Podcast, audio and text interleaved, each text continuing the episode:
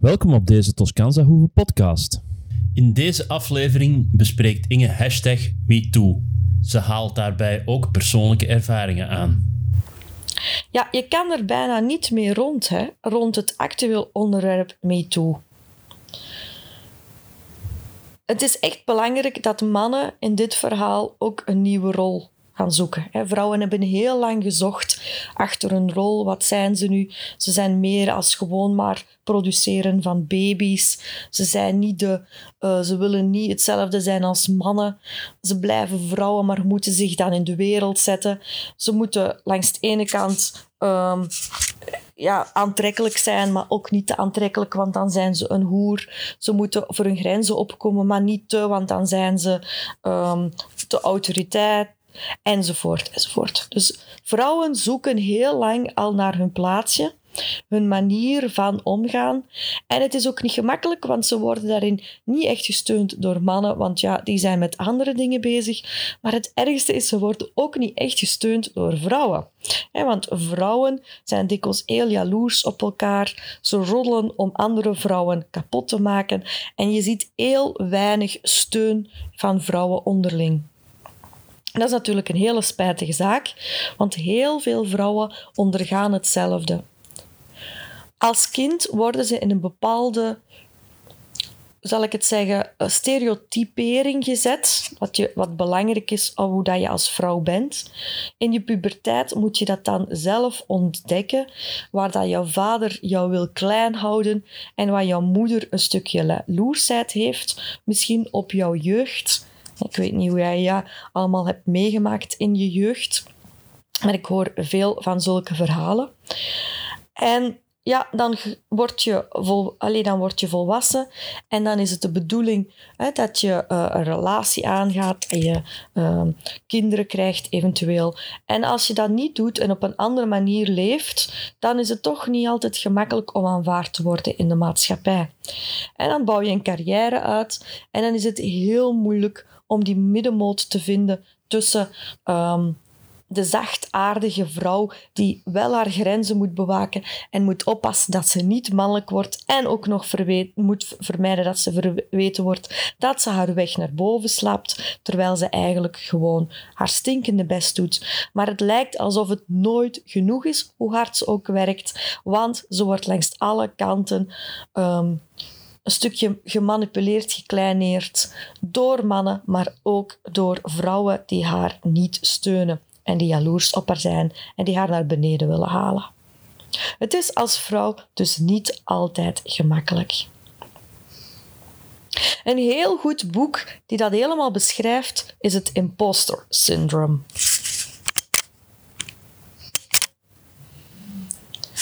Het boek Het Imposter Syndroom is geschreven door Elisabeth Cadouchet en Anne de Montarlot. Um, zij, uh, ene is documentairemaker en auteur en de andere is psychotherapeut. En zij hebben ontdekt dat veel vrouwen lijden aan het zogeheten imposter syndroom, een chronisch gebrek aan zelfvertrouwen, waardoor ze hun eigen talenten en prestaties consequent onderwaarderen. De gevolgen zijn vernietigend. Uitstelgedrag, perfectionisme en uiteindelijk zelfs een burn-out. Zij gaan dit syndroom onderzoeken. Een heel, een heel leuk boek. Hè. Um, het, het is, je zou denken dat succesvolle mensen uh, een heel groot gevoel van zelfvertrouwen hebben, maar niks is minder waar. Dus het, ze, ze zijn dikwijls succesvolle mensen, zijn heel dikwijls goed om te doen alsof ze veel zelfvertrouwen hebben. Nu, dat wil niet zeggen dat elk succesvolle mens die je kent geen zelfvertrouwen heeft en doet alsof. Hè. Dus wees er ook heel voorzichtig mee.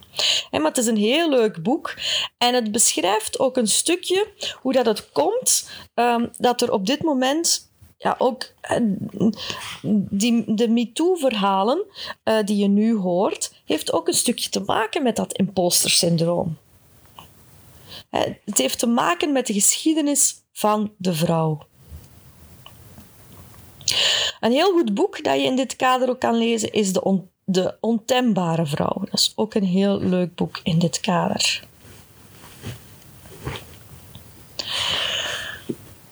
Nu, ik zelf heb ook moeten helaas ontdekken dat vrouwen niet altijd steunen. En dat vind ik heel spijtig, want wij vrouwen, wij zitten allemaal met datzelfde gegeven van um, zelfvertrouwen, imposter syndroom en hebben vaak onze eigen MeToo-verhalen. Ook ik heb MeToo-verhalen. Het begon al in mijn kleuterklas. In mijn kleuterklas was een jongetje dat mij altijd lastig viel. Nu, lastigvallen was toen natuurlijk nog niet dat je verkracht werd of zo van die dingen. Maar MeToo wil ook zeggen dat iemand over jouw grens gaat. En in dit geval een man die over de grens gaat van een vrouw. Het kan ook zijn vrouwen die over de grens van mannen. Je hebt ook heel veel MeToo-verhalen langs die kant. Dus laat ons dat ook niet vergeten. Hè? Want wij vrouwen zijn niet heilig, voor alle duidelijkheid. Maar aan de lagere school begon het met een jongetje dat over mijn grens ging in de zin van mij niet met rust liet. Ja. Ik heb hem toen een, uh, een krap in zijn gezicht verkocht, wat dat niet in dank werd afgenomen door de leerkrachten en de directie in mijn kleutersklas. Maar daar begon het dus mee. Um, een heel wel wat um, groter van impact uh, MeToo-verhaal was rond mijn tienerjaren. Uh, een vriend en vertrouwenspersoon van de familie, van het gezin, waar ik mij, die ik zag als een uh, opa. Mijn grootvaders waren uh, allemaal overleden. Ik zag die mensen als een opa en ik wou daar heel veel van leren. Um, maar die man die wou ja, die wou gewoon seks. Ik heb als kind stond ik daar heel alleen voor, want mijn ouders hebben me daar niet in geloofd en dus ook niet in gesteund. En ik heb als kind daar nee tegen zeggen. En daar ben ik tot nu toe nog heel trots op. En dat was heel verwarrend, want langs de ene kant was het dus een vertrouwenspersoon voor het gezin en ook voor mij. En langs de andere kant was dat de persoon die over mijn grens zou gaan. Vooral was het ook heel schrijnend dat mijn eigen vader, toen ik het achteraf vertelde, dat niet geloofde. Ik ben dan in uh, modellenwerk gaan doen en ook daar uh, kan ik wel wat pogingen van MeToo-verhalen vertellen en van fotografen die toch wel over de grens van de modellen gingen of wilden gaan. Ik ben dan in bedrijven gaan werken als een, een van de weinige vrouwen uh, in een mannenwereld waar ze als we op, uh, op, uh, op, op, op, op, congressen of dergelijke dingen gingen, ehm, dat die op de deur kwamen kloppen of dat ze er s'nachts dan eh, niet in mochten komen enzovoort. En daar kreeg ik ook als verwijt, als vrouw zijnde, dat ik van andere vrouwen, dat ik waarschijnlijk mijn weg wel naar boven had geslapen wat ik nooit heb gedaan. En langs de andere kant uh, kreeg ik dan van de mannen het verwijt dat ik te autoritair was. Dat ik te hard mijn grenzen stelde enzovoort. Dus het, ik ging mij dan in een mannelijke wereld als vrouw ook een beetje gaan vermannelijken. Wat dat niet echt hoort bij een vrouw. We zijn vrouwen voor iets. Een hele belangrijke public speaker heeft ook eens een keer um, mij een MeToo-avond bezorgd met te veel alcohol.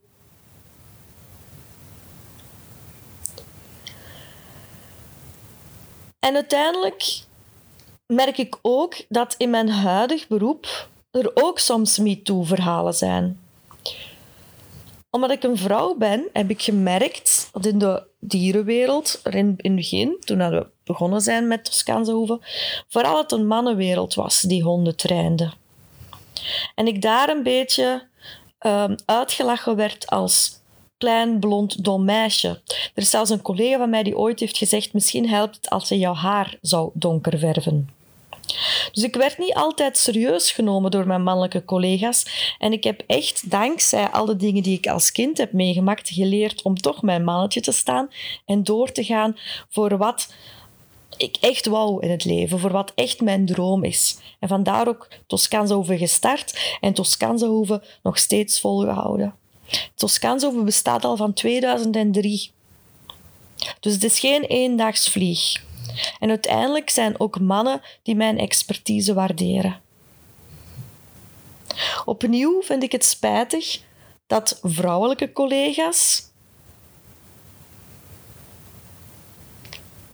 niet elkaar altijd steunen, ook niet in dit wereldje. Dat ze elkaar vaak afbreken. Ik zeg altijd, er zijn één ding dat twee hondentrainers het over eens zijn, is hoe slecht de derde is. En vaak is de derde ook een vrouw, net zoals de twee, die het met elkaar eens zijn dat die derde vrouw op niks trekt. En dat is spijtig. Want als je bedenkt hoeveel MeToo-verhalen er al zijn en hoe sterk je al dient te groeien en hoe je je plaatsje uh, dient op te eisen en je grenzen dient aan te geven, dan zou het wel eens fijn zijn dat je elkaar daarin steunt. Want we gaan allemaal door hetzelfde door. We willen allemaal voor onszelf een goed leven. We willen allemaal andere mensen en dieren helpen. Dus, lieve mannen, mijn expertise en mijn wijsheid is gelijkwaardig aan dat van jullie. Lieve vrouwen,